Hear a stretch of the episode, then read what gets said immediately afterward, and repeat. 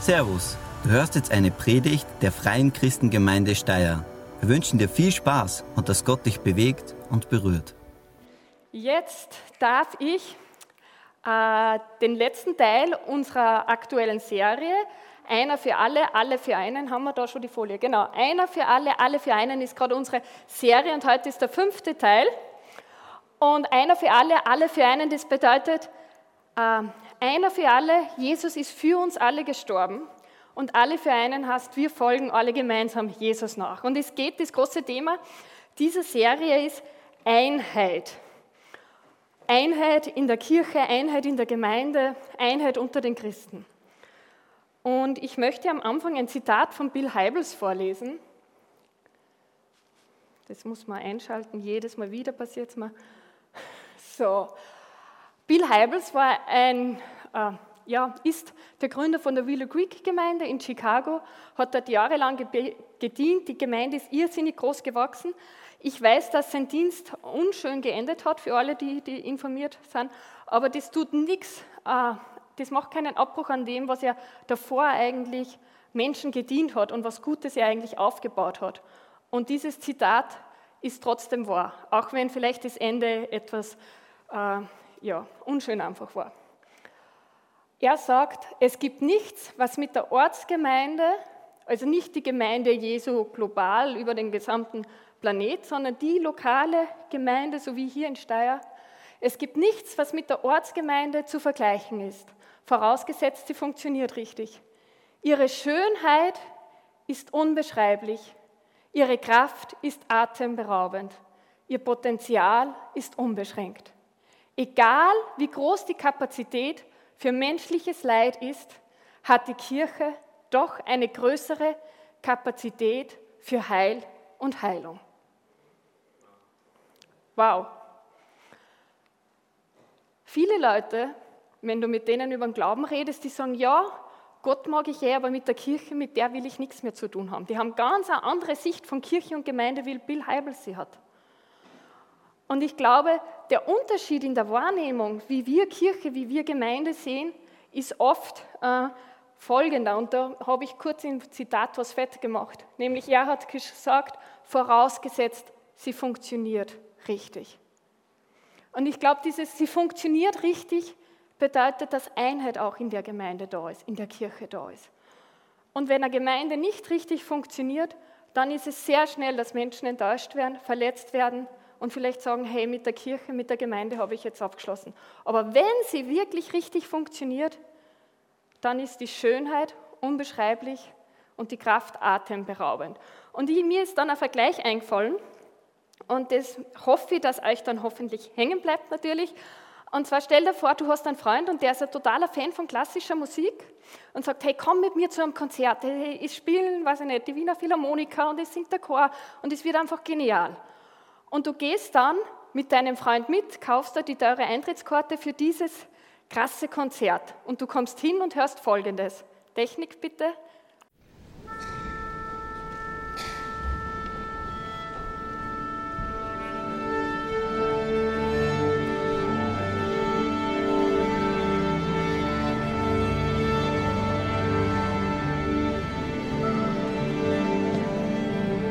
Danke da und denkst, hey, man, der muss einen Huscher haben. Wie kann das jetzt so viel Geld wert sein? Also das klingt furchtbar, das halte nicht zwei Stunden durch. Da kriege ich Kopfschmerzen. Und das ist, weil es einfach nicht wirklich richtig funktioniert hat, unter Anführungszeichen. Das ist nur die Stimmen der Instrumente. Da, am Anfang gibt es einen Ton und dann versuchen alle, sich dorthin zu orientieren. Und dann sagt dir dein Freund, hey, wart nur ab, wir sind noch nicht so weit. Und wenn du dann im Vergleich hörst, wie wunderbar es ist, wenn diese Instrumente in einer Einheit zusammenspielen, wo jeder genau seinen Teil spielt und wie das faszinierend ist, dass das so aufeinander abgestimmt ist, dass das wirklich funktioniert, dann hört sich so an.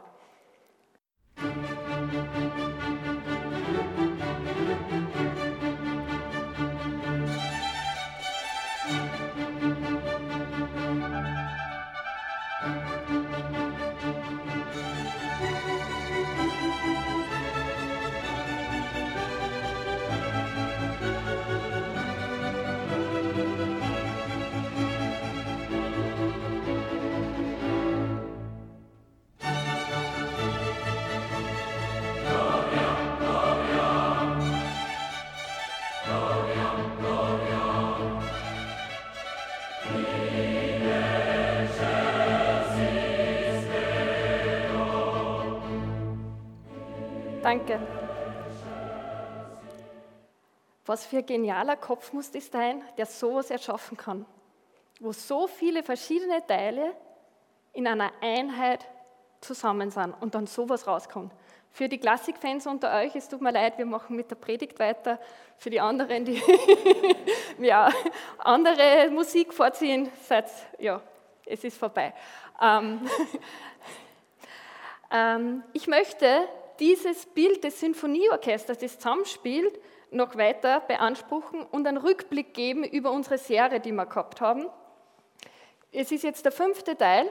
Angefangen hat es mit dem Thema Einheit ist Chefsache. Gott ist es ein totales Anliegen, dass Einheit in seiner Kirche, in seiner Gemeinde ist. Jesus hat gebetet, kurz vor seinem Tod, mach sie eins, wie du und ich, Vater, eins sind. So eins, das ist das Ziel, das ist das, das Herzensanliegen. Das ist Einheit, ist Chefsache. Und wenn wir beim Orchester bleiben, dann ist derjenige, der zuständig ist, dass es Einheit gibt, nämlich der, der am Anfang so dasteht, mit, mit dem Taktstock, der Dirigent. Und das ist das Anliegen vom Dirigenten, dass das alles zusammenpasst, dass er das gut arrangiert, damit es dann auch toll klingt. Der zweite Teil war Sand in der Badehose, da hat Tobi so eine blaue Badehose mitgehabt und hat gesagt, da wo nicht Einheit da ist, ist das wie Sand in der Badehose und der fängt irgendwann dann zum Reiben an und du musst im Wasser schwimmen, damit der wieder rausgeht. Und in der Gemeinde brauchen wir den Heiligen Geist, der das hinaus äh, ja, wäscht. Und das ist vielleicht in einem Symphonieorchester, wenn da einer vielleicht ganz was anderes spielt, kann das sein, dass das alles durcheinander bringt. Weil das kann sein, dass du diesen Sand dann raushörst.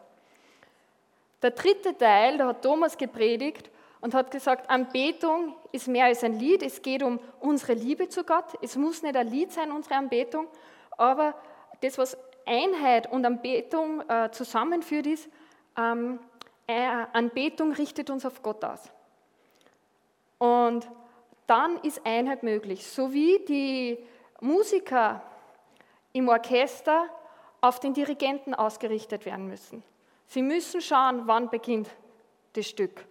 Der gibt ihnen das vor, den Einsatz. Und so wie das Orchester sich auf den Dirigent ausrichtet, müssen wir auf Gott ausgerichtet sein. Und dann ist Einheit möglich, weil wir alle auf dieselbe Richtung schauen. Letzte Woche war dann Tobi Eckersdorfer aus Linz da und hat gesagt, äh, dient einander mit den Begabungen, die ihr habt und dadurch wird Einheit gefördert. Im Orchester spielt jeder seinen Teil. Du bist nicht im Orchester und sitzt einfach nur drinnen und horchst zu, weil es so schön klingt. Im Orchester bist du, weil du da mitspielst. Und so ist es auch in der Gemeinde. Jeder hat Begabungen bekommen, jeder hat einen, einen Platz, eine Vision, den Gott für euch hat, wo einfach Gott will, dient einander und dadurch wird Einheit gefördert. Und heute kommen wir zum fünften Teil, der letzte Teil, und den habe ich jetzt genannt, damit du nicht durch den Rost fällst.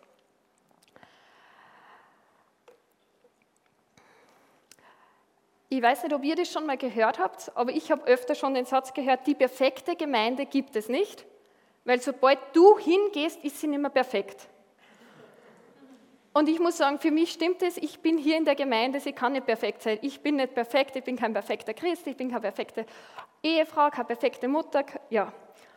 Und ich glaube auch gar nicht, dass es unser Ziel sein soll, dass wir eine perfekte Gemeinde haben, sondern wir sollten eine Gemeinde sein, wo nicht perfekte Menschen willkommen sind, wo nicht perfekte Menschen kommen können, wo sie das Evangelium hören, dass, dass Jesus für sie gestorben ist, dass er sie liebt, dass er Vision für sie hat, wo sie Heil und Heilung erfahren dürfen, Freisetzung erfahren dürfen. Ich glaube, so eine Gemeinde sollte man sein.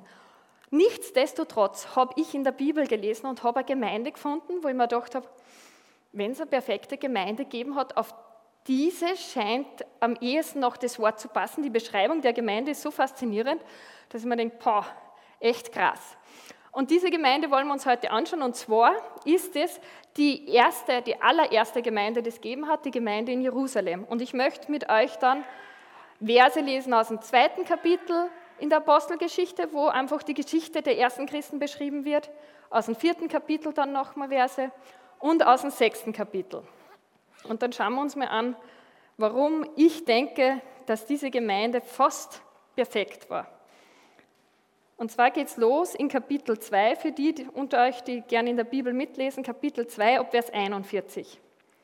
Diejenigen, die glaubten, was Petrus gesagt hatte, wurden getauft und gehörten von da an zur Gemeinde. Insgesamt etwa 3000 Menschen. Sie schlossen sich den anderen Gläubigen an, unterstellten sich der Lehre der Apostel und der Gemeinschaft und nahmen teil am Abendmahl und am Gebet. Eine tiefe Ehrfurcht erfasste alle und die Apostel vollbrachten viele Zeichen und Wunder. Alle Gläubigen kamen regelmäßig zusammen und teilten alles miteinander, was sie besaßen. Sie verkauften ihren Besitz und teilten den Erlös mit allen, die bedürftig waren. Gemeinsam beteten sie täglich im Tempel zu Gott, trafen sich zum Abendmahl in den Häusern und nahmen gemeinsam die Mahlzeiten ein, bei denen es fröhlich zuging und großzügig geteilt wurde. Sie hörten nicht auf, Gott zu loben und waren bei den Leuten angesehen. Jeden Tag fügte der Herr neue Menschen hinzu, die gerettet wurden. Ich finde das krass. Also, die haben sich täglich getroffen. Also, die waren echt hingegeben. Es sind täglich neue Menschen noch dazugekommen. Und das, was uns vielleicht am meisten gefällt, gefällt, ist, die Apostel taten viele Zeichen und Wunder. Das würden wir uns doch auch wünschen, dass da wir mehr davon sehen. Etwas, was vielleicht ein bisschen herausfordernder wäre für uns, ist, dass sie, sie teilten alles miteinander, was sie besaßen. Also die haben nicht nur gemeint, oh, dem geht es jetzt gerade schlecht, ich gebe dir mal einen 100-Euro-Schein. Sie haben von vornherein gesagt, das teilen wir gerecht auf. Was meins ist, ist deins und deins ist meins. Also wir teilen da. Also so eins muss da mal in der Gemeinde sein, dass du auch beim Gelddingen sagst, wir, wir machen das alles ganz eins. Also das finde ich schon ein bisschen krass. Und dann geht es sogar in Kapitel 4, ab Vers 32 steht folgendes, das habe ich euch auch auf dem Beamer mitgenommen dann. Genau. Die Gläubigen waren ein Herz und eine Seele. Die Gläubigen waren ein Herz und eine Seele. Und das waren nicht nur ein paar, das waren schon relativ eine große Menge. Sie betrachteten ihren Besitz nicht als ihr persönliches Eigentum und teilten alles, was sie hatten, miteinander. Die Apostel bezeugten eindrucksvoll die Auferstehung von Jesus Christus und mit ihnen war die große Gnade Gottes. Es war nicht nur die Gnade Gottes da, es war die große Gnade Gottes. Wenn ich mir das denke, denke ich mir, eigentlich so eine Gemeinde würde es die noch geben, würde ich gerne mal dorthin gehen und schnuppern und mir das live anschauen, wie das wirklich so funktioniert.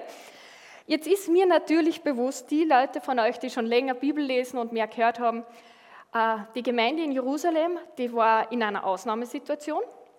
Die haben nämlich gehört, dass Jesus gesagt hat, ich komme bald wieder. Und wenn wir Menschen bald hören, verstehen wir anscheinend ganz was anderes, wie Gott darunter versteht. Weil die haben sie doch ja zwei Wochen, zwei Monate, na, zwei Jahre wird es nicht dauern, bis der wiederkommt. Aber dass das 2000 Jahre dauert, das hätte keiner geglaubt.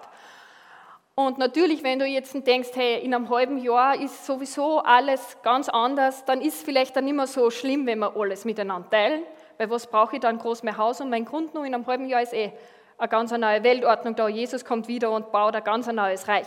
Und deswegen glaube ich, ist den Leuten vielleicht einfacher gefallen, da zu teilen.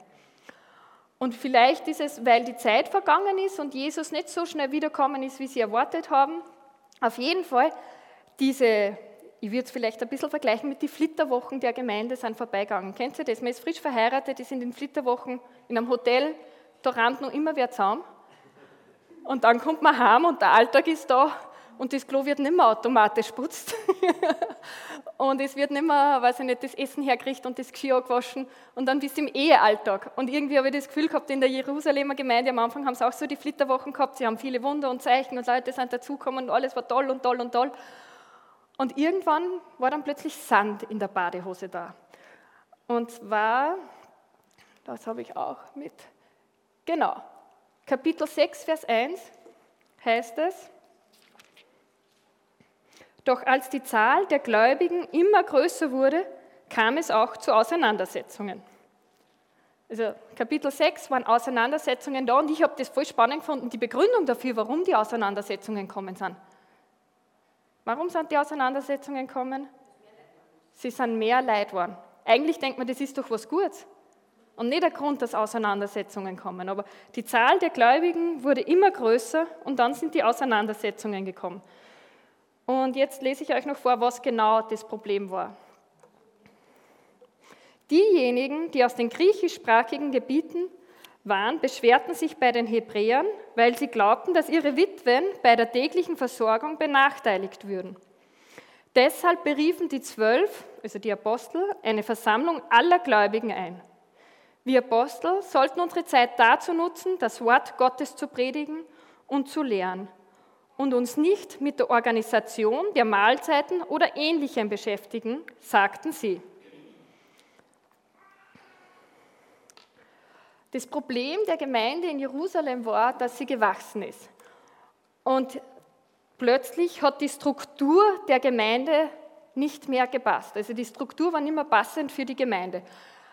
Jetzt gibt es vielleicht manche von euch, die sagen, ja, Struktur in einer Gemeinde, das klingt so starr und so hart. Sagen wir nicht vielmehr äh, etwas Lebendiges und nicht so Struktur, das klingt so einengend fast ein bisschen. Und ich möchte es einfach vergleichen mit meinem Körper. Meine Knochen geben meinem Körper Struktur. Die sind auch hart, aber ohne meine Knochen, ich könnte nicht stehen, ich könnte nicht sitzen, ich könnte gar nichts machen. Ja, ich, ich wäre da so ein Glibberschleim am Boden. Ähm, ich brauche meine Knochen. Und so hat jede Gemeinde eine Struktur, ob gewollt oder ungewollt. Eine Struktur entwickelt sich. Die Frage ist nur, ist es passend für die Gemeinde? Wenn ich mich jetzt neben einen fünfjährigen Leo stelle, der hat auch Knochen und die sind auch hart, das Spiel, wenn er mal draufhupft. Ähm, aber den, seine Knochen, die verändern sich im Laufe seines Wachstums noch. Die, die bleiben nicht so, wie sie sind. Und so wie sich unser menschlicher Körper verändert und anpasst mit Wachstum, glaube ich, ist es auch für Gemeinden total nötig, dass sie sich verändern und anpassen, wenn Wachstum da ist. Weil es würde nicht funktionieren, wenn ein Körper erwachsen wird und immer noch die Knochen vom Neugeborenen hat. Da muss sich was verändern. Und so hat es auch die Gemeinde in Jerusalem erkannt und haben gesagt, wir müssen unsere Struktur verändern. Äh, wir brauchen äh, Leiter, die für die Versorgung dieser Witwen zuständig sind. Weil es funktioniert nicht, wenn wir Apostel alles machen. Offensichtlich sind da äh, Leute haben glaubt, es ist jemand benachteiligt worden, es war sicher keine Absicht, es ist einfach zufällig, ist da jemand durch den Rost gefallen. Sie haben gesagt, wir verändern unsere Struktur, dass wir dem Problem wieder gerecht werden. Eine ähnliche Geschichte lesen wir schon im Alten Testament. Ähm, Mose führt das Volk Israel aus Ägypten raus und ist der Richter vom ganzen Land. Und dann kommt sein Schwiegervater und sagt, hey, das geht so gar nicht. Also du sitzt den ganzen Tag da und jeder kommt mit, mit den Problemen, die sie miteinander haben. Das Volk ist viel zu groß für einen Richter. Du musst verschiedene Ebenen einführen.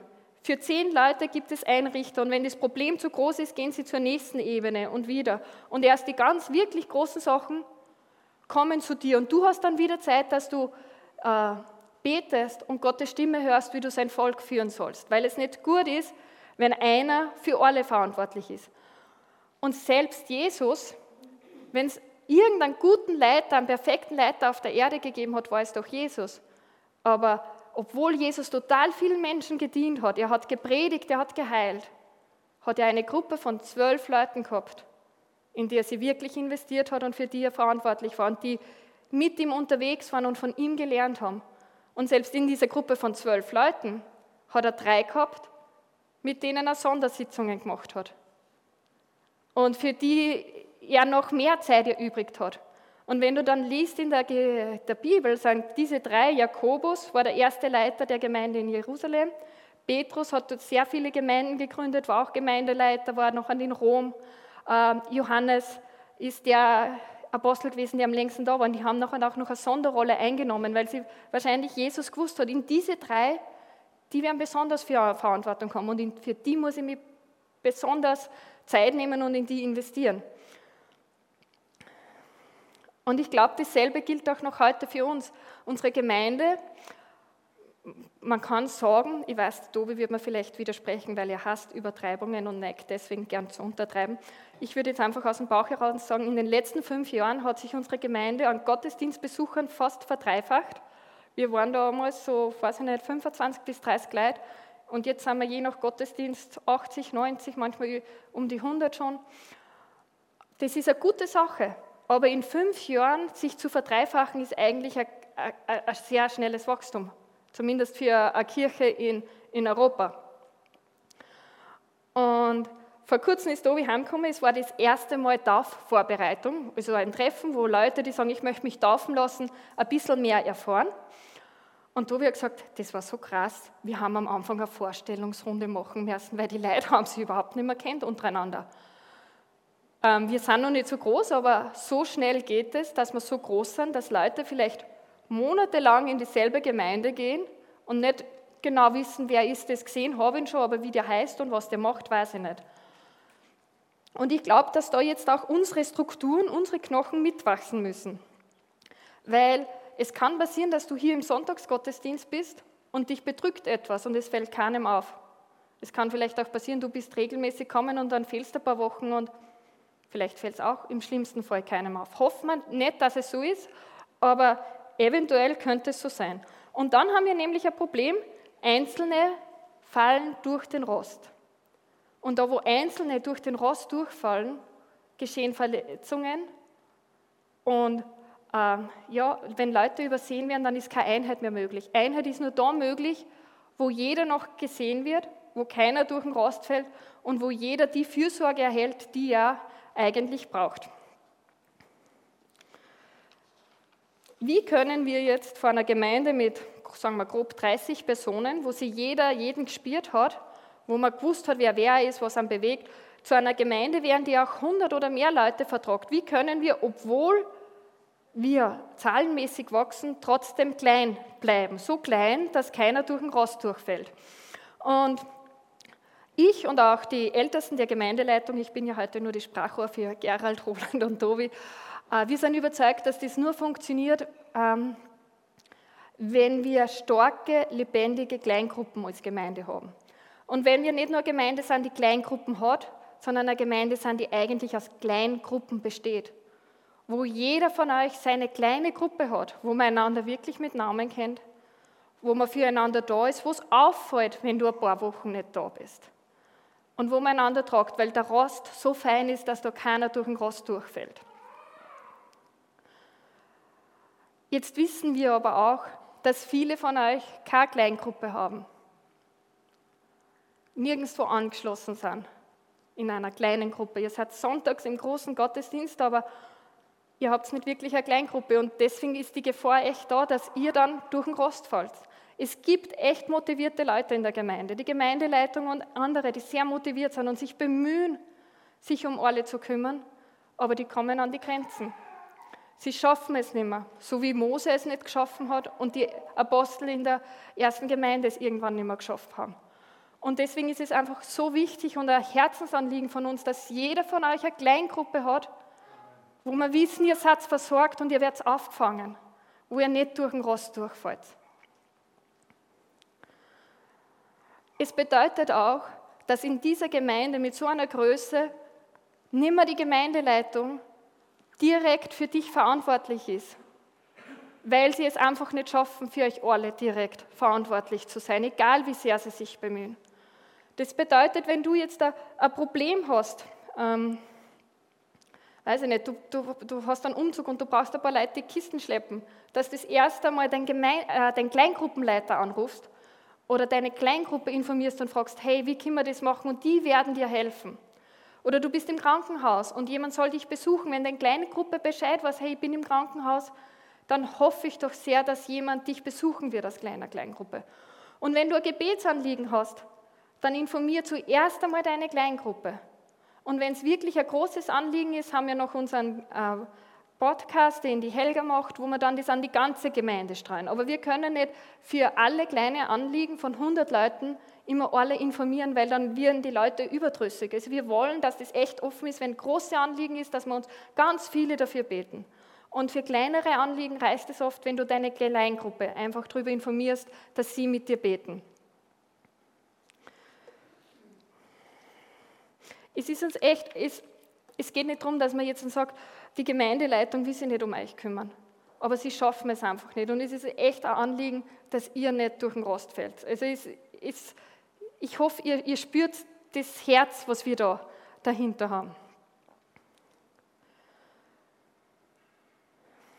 Das war der erste Grund, warum es so wichtig ist, dass du eine Kleingruppe hast, dass du nicht durch den Rost fällst. Aber es gibt noch einen zweiten Grund, der, der auch uns unter den Nägeln brennt. Und nämlich das ist der, in dieser Stadt gibt es hunderte von Menschen, die ohne Hoffnung sind, die einsam sind, die eigentlich noch nie gehört haben, dass es einen Gott gibt, der sie liebt, der ihnen einen Neuanfang schenken will, der ihnen Vergebung anbietet.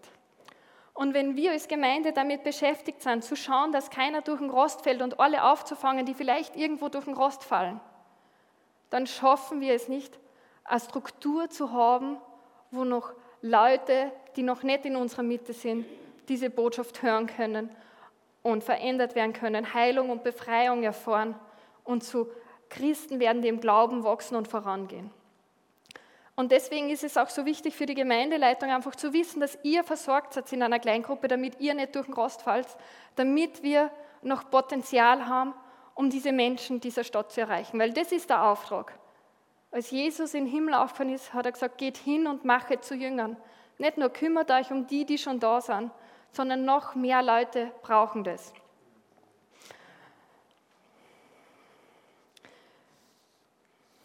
Jetzt komme ich zu meinem praktischen Teil. Und ich glaube, es ist nicht überraschend, was das ganze Thema jetzt mit dir zu tun hat. Das könnt ihr euch wahrscheinlich selbst zusammenreimen. Ich habe jetzt ein, äh, vier Schritte, je nachdem, wo du gerade bist. Der erste ist, wenn du keine Kleingruppe hast, finde eine. Wirklich, tu dir selbst einen Gefallen. In der Kleingruppe geht es nicht nur darum, dass du nicht durch den Rost fällst, sondern in der Kleingruppe hast du auch das größte Potenzial, noch geistlich zu wachsen. Weil wenn du Fragen hast, wenn du was nicht verstehst, sind Leute, mit denen du reden kannst. Leute, die mit dir beten. Du, du, ihr begleitet einander in eurem Wachstum im Glauben.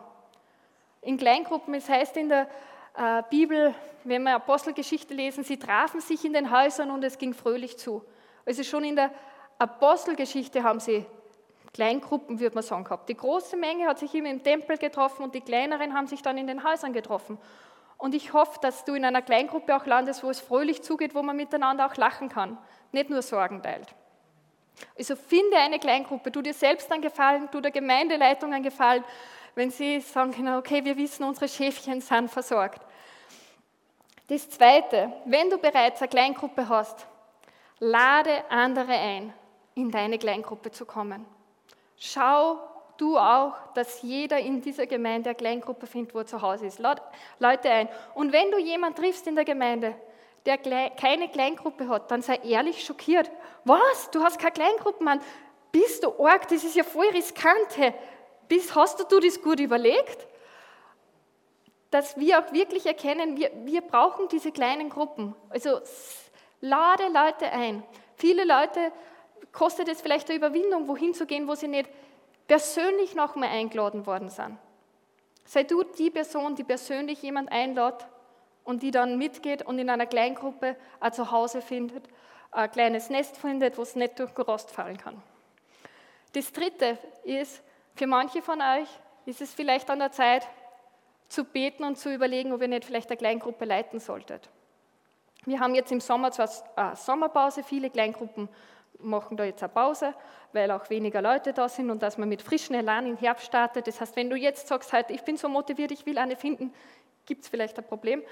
Aber im September, dann wird es wieder besser. Und vielleicht ist es für dich dran, dass du sagst, hey, vielleicht sollte ich eine Kleingruppe gründen. Wir haben schon verschiedene, aber vielleicht fehlt da noch etwas, was dir auf dem Herzen liegt. Und etwas, was ich voll interessant finde, was ich immer wieder festgestellt habe, ist, wir sind ja hier in einer Gemeinde, in einer Gruppe zusammengesetzt, die ganz unterschiedlich ist. Also das ist das Besondere an Gemeinde, da kommen Menschen zusammen mit unterschiedlichen Hobbys, unterschiedlichen Interessen, äh, unterschiedlichen Kleidungsstil, unterschiedlichem Alter, unterschiedliches äh, Einkommen, Schicht, sozialer Schicht, alles Mögliche. Und trotzdem sind wir so zusammengewürfelt. Und wenn du jemanden nicht kennst und immer nur siehst, hast du plötzlich ein Bild von dieser Person. Und wenn ich dann in einer Kleingruppe bin und ich lerne dann die Person kennen, ich höre die Geschichte, ich höre, was die Person bewegt, wird mein Herz auf einmal weich. Und ich merke, hey, die Person ist so anders wie ich. Aber sie ist trotzdem ganz normal. Weil ich bin nicht der Maßstab. Ich bin nicht der Maßstab für das, wie wir alle sein sollten. Es gibt mehrere Varianten von normal und richtig. Und wenn wir einander spüren, dann wird unser Herz weich. Und dann fördert es die Einheit. Und vielleicht bist du jetzt aber heute hier und sagst, eigentlich so eine Kleingruppe, das klingt richtig toll, aber ich weiß gar nicht, ob ich da willkommen bin, weil das mit Jesus, ich bin mir noch gar nicht sicher, wie, wie, wie ich zu Gott und Jesus stehe und ähm, ja, wie da meine Reise weitergeht. Und ich möchte ausdrücklich sagen, du bist in jeder Kleingruppe willkommen. Du bist in jeder Kleingruppe willkommen und du bist nicht nur willkommen, du bist auch eine Bereicherung. Immer wieder, wenn man länger in einer Gruppe ist und es kommt eine neue Person und hat neue Fragen, dann wird man auch selbst herausgefordert zu denken und das tut so gut. Das heißt, selbst wenn du sagst, ich weiß noch nicht genau, wie meine Reise weitergeht, du bist in jeder Kleingruppe bei uns willkommen und du wirst eine Bereicherung sein. Aber ich möchte dich auch äh, einladen, wenn du heute hier bist und sagst, hey, ich möchte den Schritt jetzt endlich wagen und sagen, hey, Jesus, sei du der König, komm du in mein Leben, vergib mir meine Sünden, schenk mir einen Neuanfang, ich will jetzt dir nachfolgen. Dann ist jetzt gleich im Anschluss haben wir noch mehr Lobpreiszeit. Es werden Gebetsmitarbeiter hinten sein, ich werde hinten sein. Jeder von uns wird sich freuen, wenn du kommst und sagst, hey, ich möchte einfach heute mein Leben mit Jesus starten. Wir beten gemeinsam mit dir, beantworten eventuelle Fragen, finden eine Kleingruppe für dich natürlich. Okay. Jo. Also für alle, die auch Fragen an Kleingruppen haben, so viel ich das weiß, wir haben draußen einen Infozettel, also einen Kleingruppen auf der Homepage findet ihr mal eine Übersicht über das, was wir haben, weil ich hoffe echt, ich hoffe echt und bete aus ganzem Herzen. Ich will nicht, dass ihr mir heute sagt, es war eine tolle Predigt und dann habt ihr im Herbst keine Kleingruppe, okay? Jeder, der mir sagt, das war eine tolle Predigt, der muss im Herbst eine Kleingruppe haben, sonst will ich das gar nicht hören. Ja? Das ist das, was ich will. Ich will, dass ihr alle Kleingruppen findet. Unsere Vision als Gemeinde ist es, dass Steyr von einer Christkindlstadt, einer Stadt, wo 100.000 Personen jedes Jahr kommen, um ein Wachschristkindl zu sehen, weil da eine Person geheilt wurde, dass unsere Stadt von einer Christkindlstadt zu einer Christusstadt wird, wo heute immer noch Wunder geschehen, wo Menschen verändert werden. Ich, für mich bedeutet es, wenn Steyr Christusstadt ist, dass es messbar ist, weil Steyr eine niedrigere Scheidungsrate haben wird, als es jetzt hat und eine niedrigere Scheidungsrate hat, als österreichischer Durchschnitt ist. Weil Menschen erfahren, es gibt Vergebung. Weil sie erfahren, ich kann mich mit Gottes Liebe füllen lassen und meinen Partner lieben, auch wenn es vielleicht schwierige Zeiten sind. Es wird messbar sein, wenn Steyr Christusstadt ist, weil unsere Jugendlichen sich nicht mit Alkohol und Drogen zutrönen müssen, sondern sie haben eine Vision und eine Zukunft und eine Hoffnung für ihr Leben.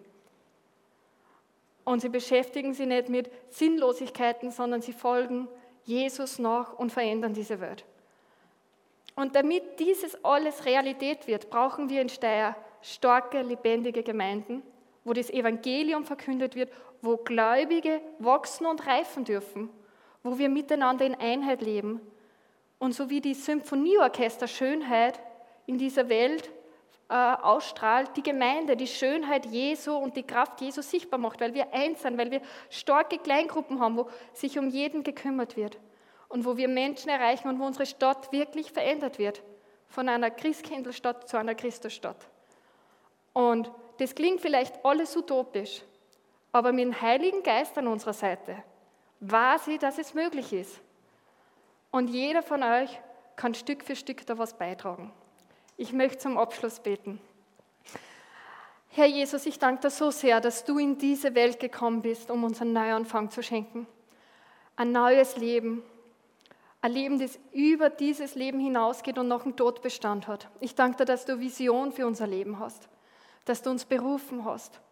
Und ich danke dir, dass du uns Gemeinde, dass du uns Kirche geschenkt hast. Und Herr, ich bete einfach, dass du unser Herz weich machst füreinander, dass wir lernen, in Einheit miteinander äh, zu leben, zu musizieren wie ein Sinfonieorchester und deine Schönheit in dieser Stadt strahlen, wo Leute einfach angezogen werden von diesem wunderbaren Klang, der von deiner Gemeinde, deiner Braut ausgeht, wo deine Kraft und Schönheit in dieser Stadt sichtbar wird. Ich möchte dich echt bitten, dass du uns bewegst, dass wir füreinander da sind, dass wir kleine Gruppen bilden, um einfach einander zu tragen. Und ich danke dir, dass du immer bei uns bist, dass du uns nie im Stich lässt. Amen. Vielen Dank fürs Zuhören. Wir hoffen, dass dir diese Predigt weitergeholfen hat. Wenn du mehr über uns wissen willst oder Fragen an uns hast, besuche unseren Gottesdienst in Steyr und schau auf www.fcg-steyr.at vorbei. Wir freuen uns auf dich.